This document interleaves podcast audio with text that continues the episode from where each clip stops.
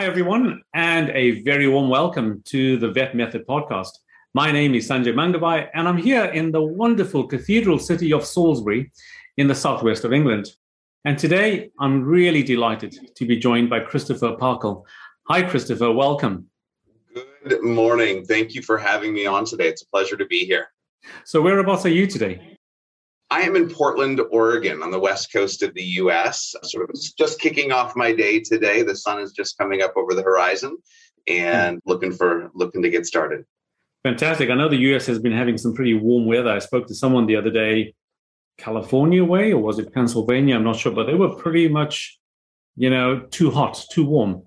That is absolutely the case here. Yeah, it's absolutely the case here too. We had a stretch at the end of June that uh, that pushed our average daily high almost 20 degrees above beyond what it would normally be. And it lasted for about four to five days.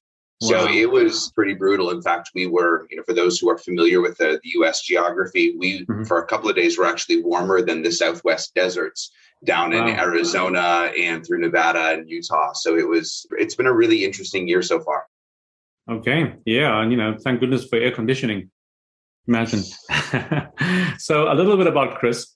He's a board certified veterinary behaviorist and lead clinician at the Animal Behavior Clinic in Portland, Oregon. He has practical in clinic experience and is inspired by opportunities to meet people where they are and enhance their relationships with the animals. You have a, an, quite an important mission, Chris. You know, we have pets to hopefully enrich our lives, so to speak. And the way that we do that is by enhancing the relationship we have with them, right? Absolutely. It's something that's so important. And and honestly, I don't think that it gets enough attention, especially within the veterinary space, where we mm-hmm. tend to be more laser focused on physical health mm-hmm. without necessarily understanding the impact of emotional health and then the emotional health within relationship which then starts to sometimes get a little uncomfortable because now we start to talk about the emotional health of our clients as well yeah. and how they show up within relationship with their animals as well and while that may be sort of outside our comfort zone and certainly outside of our professional expertise it is relevant and it even starts to factor back into the way in which people choose whether or not to, to make an appointment at the veterinary clinic or whether mm-hmm. to approve the estimates we give them or you know any other sort of ripple effects that factor in. So even if we're not only focusing on the behavior piece these mm-hmm. other ripples are actually really impactful to the way that we practice. Fantastic. And that segues nicely into the title of the podcast which is the key to changing animal behavior that you probably didn't learn in vet school. And we're going to talk about that for the next few minutes. Okay chris let's start with question number one. So who is your ideal client my ideal client is typically someone who is curious. And what I mean by that is rather than saying, I need this, and they're demanding a particular solution, they're showing up able to express their need in a way that allows me to then say, cool, I've got some tools that can help you. And here are the ways in which we can do that. Now, I know that not every client necessarily has that skill within their toolbox as we get mm-hmm. started but that's often what we're trying to nurture within our conversations rather than it being sort of you know x plus y equals z sort of a scenario. It's more about engaging in conversation figuring out why that concern that they brought to us actually is a problem.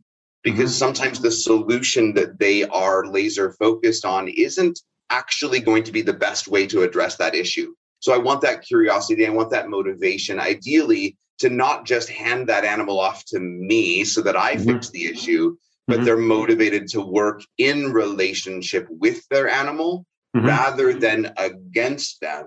So we're mm-hmm. creating a sense of agency and communication and conversation across that relationship. Okay, fantastic. So you basically people who are curious, who have an awareness of probably the problem that they have, and who want to work in a partnership to try and resolve it in some way. Exactly. Exactly. And, and even for clients who may not start there, we're mm-hmm. looking for an openness to go there with a little bit of guidance and a bit of direction from myself or the other doctors on my team. Perfect. That leads us nicely on to question number two. What's the biggest problem your clients face and how do you help them solve it? So we deal with all sorts of different issues. You know, I would say the vast majority of them are motivated in some way, shape, or form by fear, anxiety, stress, emotional arousal. And those are the underlying emotional undercurrents that exist. Mm-hmm. How that then gets expressed typically leads to what the owner is defining as the problem. And so part of what we're looking at is okay, what's the operant or the motor pattern that exists here that, that is of concern that yes, we need to change for the client to be able to recognize progress but not only looking to change that motor pattern and, and, saying, hey, what's underlying this? Which, as a veterinarian, also means that we're looking for signs of medical illness or physiologic abnormalities or pain, mm-hmm. discomfort, endocrinopathies, those sorts of things that may actually create or contribute to some of those emotional problems, which then lead to problematic behaviors. So we're trying to sift through those layers rather than saying, I treat aggression or I treat separation anxiety and pigeonholing it by that diagnosis. We really try to dig through those layers to see actually what is the problem here that we're trying to solve. Okay, so whilst somebody may come to you with a particular problem, uh, like you say, like toileting, aggressive behavior, barking, jumping, whatever it is. It's the underlying issue that we need to get down to, really. Absolutely. Um, you know, maybe identifying the triggers or, you know, in some way, is the owner inadvertently rewarding that behavior or that problem in some way? Okay, fantastic. Let's go to question number three. What are the typical symptoms that people experience with that problem? You know, their pain points. Yeah, I love the fact that you specifically use pain points. That's something what I talk about with my staff frequently. And ultimately, when we're dealing with whether it's the sort of the more traditional medical practice of vet med or whether we're dealing with behavior, what we're providing is solutions to those pain points. Mm-hmm. And what I also recognize is that within the field of behavior, there's a lot of additional layers that sometimes factor in for our clients, whether that's frustration, whether it's embarrassment you know as you said some you know in some cases they, they may have accidentally or inadvertently contributed to some of these patterns that exist either mm-hmm. because they just didn't know any better or because they responded in a way that they're not exactly proud of so mm-hmm. embarrassment or shame may factor into their uh, sort of symptoms or some of the problems that they themselves experience in other cases we're navigating disappointment or grief or even resentment of the pet and, and, this comes back to that original conversation we had about the relationship that exists here. Mm-hmm. Relationships are built on trust and clarity of communication. And so many people don't understand the animal that they're working with, either that specific animal or even the species that they're working with. When we talk about specific toileting needs for cats, for example, or mm-hmm. the ways in which dogs just might express discomfort with certain types of physical handling there's mm-hmm. a lot of confusion that exists for our clients. So I'm often trying to identify, again, not just what is the problem that the owner has identified, but what are some of the obstacles or some of the, the, the pain points that they themselves are experiencing so i can listen with empathy and reflect back on hey here's some things that we can do about that and if we do x y and z we will be able to directly or indirectly address those initial concerns that you identified wow you eloquently put it that so much depends on the emotions, on the feelings that people have. And, you know, I've been in practice for 32 years and also regretfully didn't have a lot of behavior training and learning. And I, I saw owners, you know, who had regret over having a pet, you know, all that anxiety, the guilt that you mentioned, the confusion about what's going wrong and why, maybe blaming themselves, blaming the pet, blaming other people, even and not really getting down to the underlying problem of the whole thing. That's so important. Thank you for that, Chris. And let's go to question number four. What are the common mistakes people make when trying to solve problems? You know, the things they thought might work, the things they try but fail. yes. You know, the most common off track sort of solution that I see happening over and over and over again is when people do focus so intently on that problem the barking, the biting, the you know toileting, whatever that happens to be. Mm-hmm. And by nature of the way that our brains function and just the thought process and problem solving, our brains naturally say, I see a problem. How do I stop the problem? Which mm-hmm. naturally lends itself to more of a punishment or an aversive type technique, which mm-hmm. often means that clients are reactively trying to solve the problem you know, let's say the dog is overstimulated by the mail carrier, for example, or the postal carrier. And so they react and they charge the door. And then we've got owners who are clapping or throwing things mm. or hmm. yelling or using squirt bottles.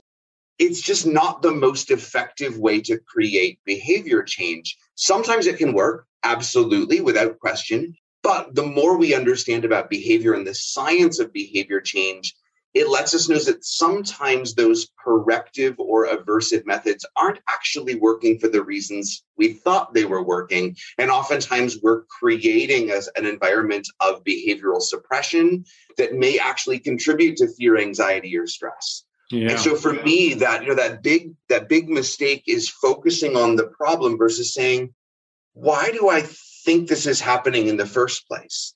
And then trying to understand what it what would it take to change that animal's emotional or behavioral response? And and that mm-hmm. we can get into as well with sort of the like how do we do that? But i think that obstacle is is sort of getting short-sighted in our vision of how to solve the problem. It's not just stopping the unwanted behavior but rather managing so that it doesn't happen and then changing the emotional or behavioral response in that specific circumstance. Absolutely there's a lot to unpack there, but um, obviously there's a lot to understand about behavior. It's bad enough for veterinary surgeons, for clinicians, you know, not having a base knowledge about it. But uh, clients sometimes I found try to solve the issues by looking online, you know, and and coming up. But if they're not really sure about what the underlying issues are and have somebody trustworthy to guide them through that, then they're trying all these different things that are not actually going to solve the problem, maybe even make it worse.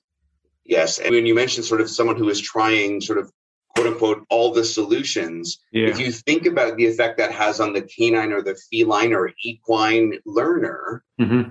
The world is often now a confusing place because there, we've lost the consistency of actually getting clarity and repetition of communication.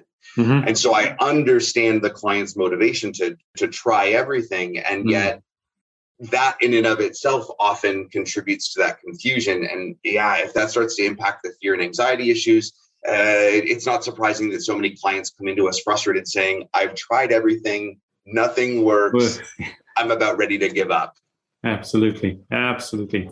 Right. Thank you. So, question number five what is one valuable free action that somebody listening to this can implement that will help them solve some of these problems?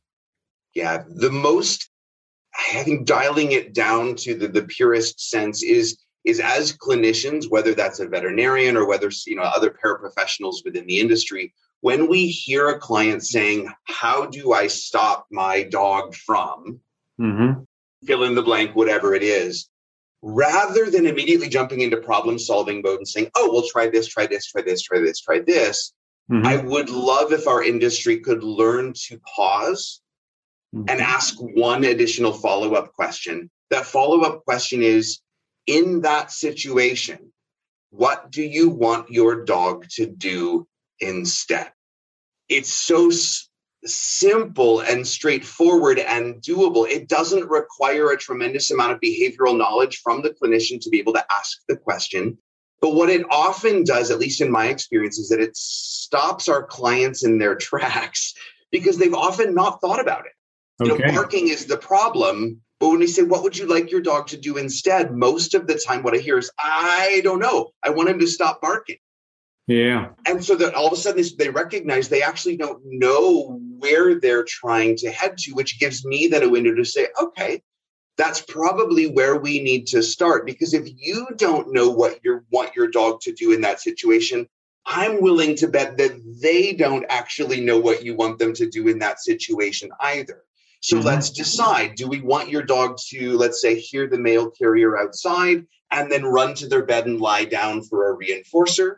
Do we want them to form a relationship with the mail carrier so that they're waiting at the door with wiggling tail? What do we want? And then that automatically sets our course for how do we teach that?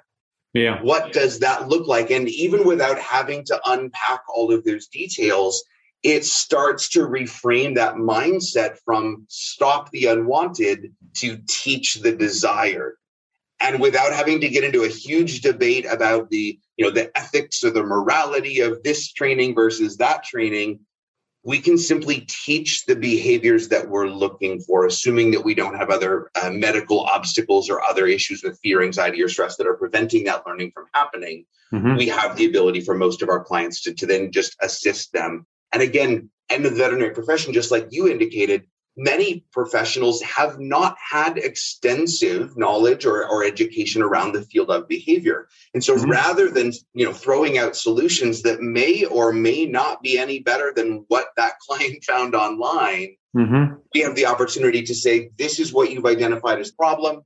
Here is what you want your animal to do.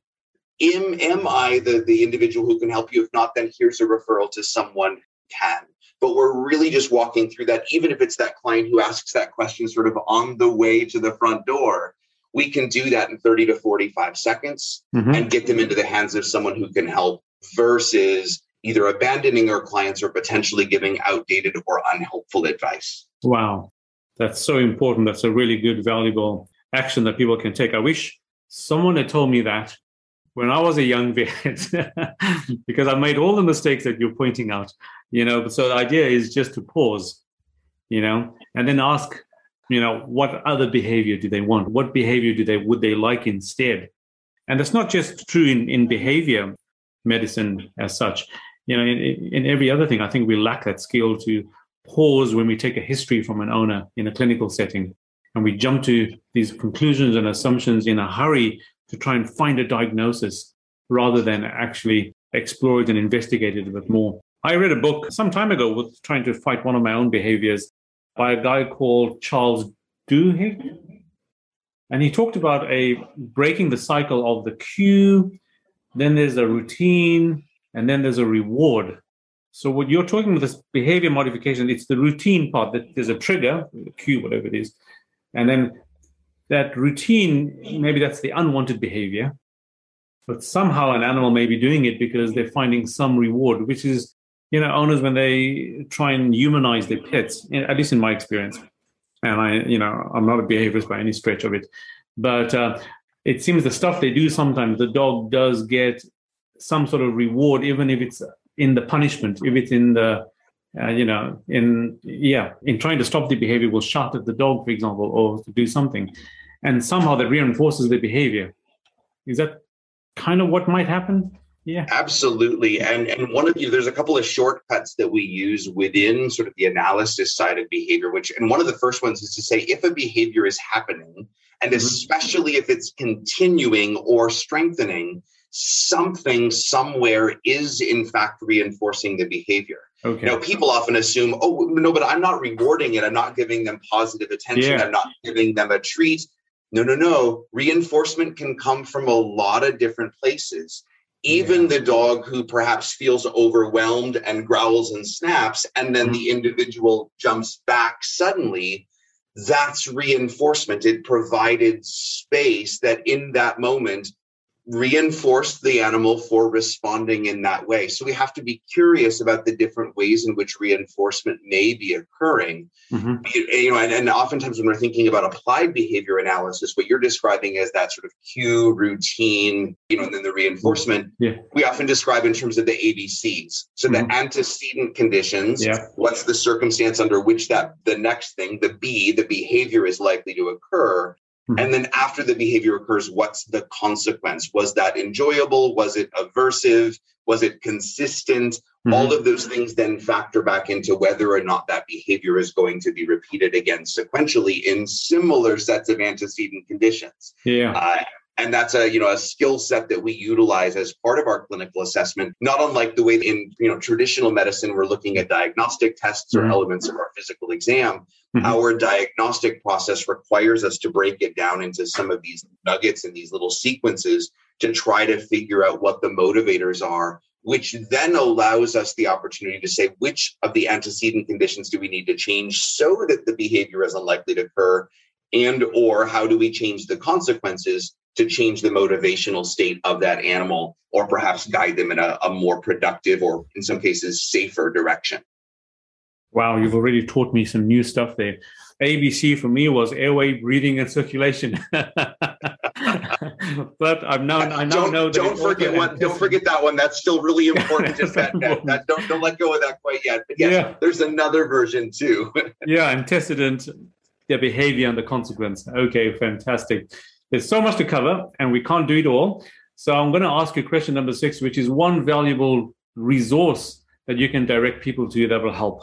Yeah, my favorite resource, uh, simply because it's given me an opportunity to sort of curate and collect, you know, even interviews like this, which will will land here on this page as well. The website drpachel.com, which is www.drpachel.com, mm-hmm. includes links to each of my businesses, which includes the Animal Behavior Clinic in Portland. It also includes a dog training business that I'm affiliated with. It's a franchise based model here in the US mm-hmm. looking at boarding and training services and positive reinforcement. And especially for individuals who are resonating with some of the information that we're discussing today, mm-hmm. if you toggle over to the media page on that particular drpachel.com website, mm-hmm. you'll find podcasts, uh, interviews, videos, webinars, articles that I've contributed to, and so on. So it allows you to do a bit of a deep dive. And of course, from there, you can look at some of the other podcasts that I've been a guest on to mm-hmm. really start to do a deep dive into the world of animal behavior. Fantastic. And we'll have that uh, that link on the resources uh, section of, of the podcast. So that's drpachel.com. Yep. Fantastic. And finally, uh, Chris, question number seven what's the one question that I should have asked you that I didn't?